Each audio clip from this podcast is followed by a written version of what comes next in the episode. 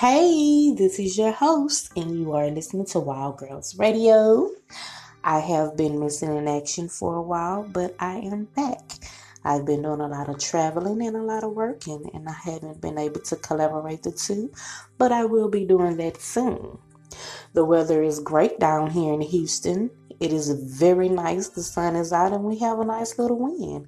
If you're not playing at the park, riding a bike, going fishing, and enjoying this weather, you should be. Because guess what? You never know about Houston weather. It may rain and it may snow. You might get some hail, but we don't know. Anyways, as I've always said, show love, get love. And definitely, I will be showing a lot of love to you guys' radio station today. So tune in to me and I'll tune in to you. Thank you and have a blessed day. Hey, this is your host CC, and you are listening to Wild Girls Radio. The last segment I just played was Worry You by Cash Boy Seto. That is one of the artists that I do support. So go ahead on and jam his album and leave some comments about what you think. I would gladly appreciate it, and he would too.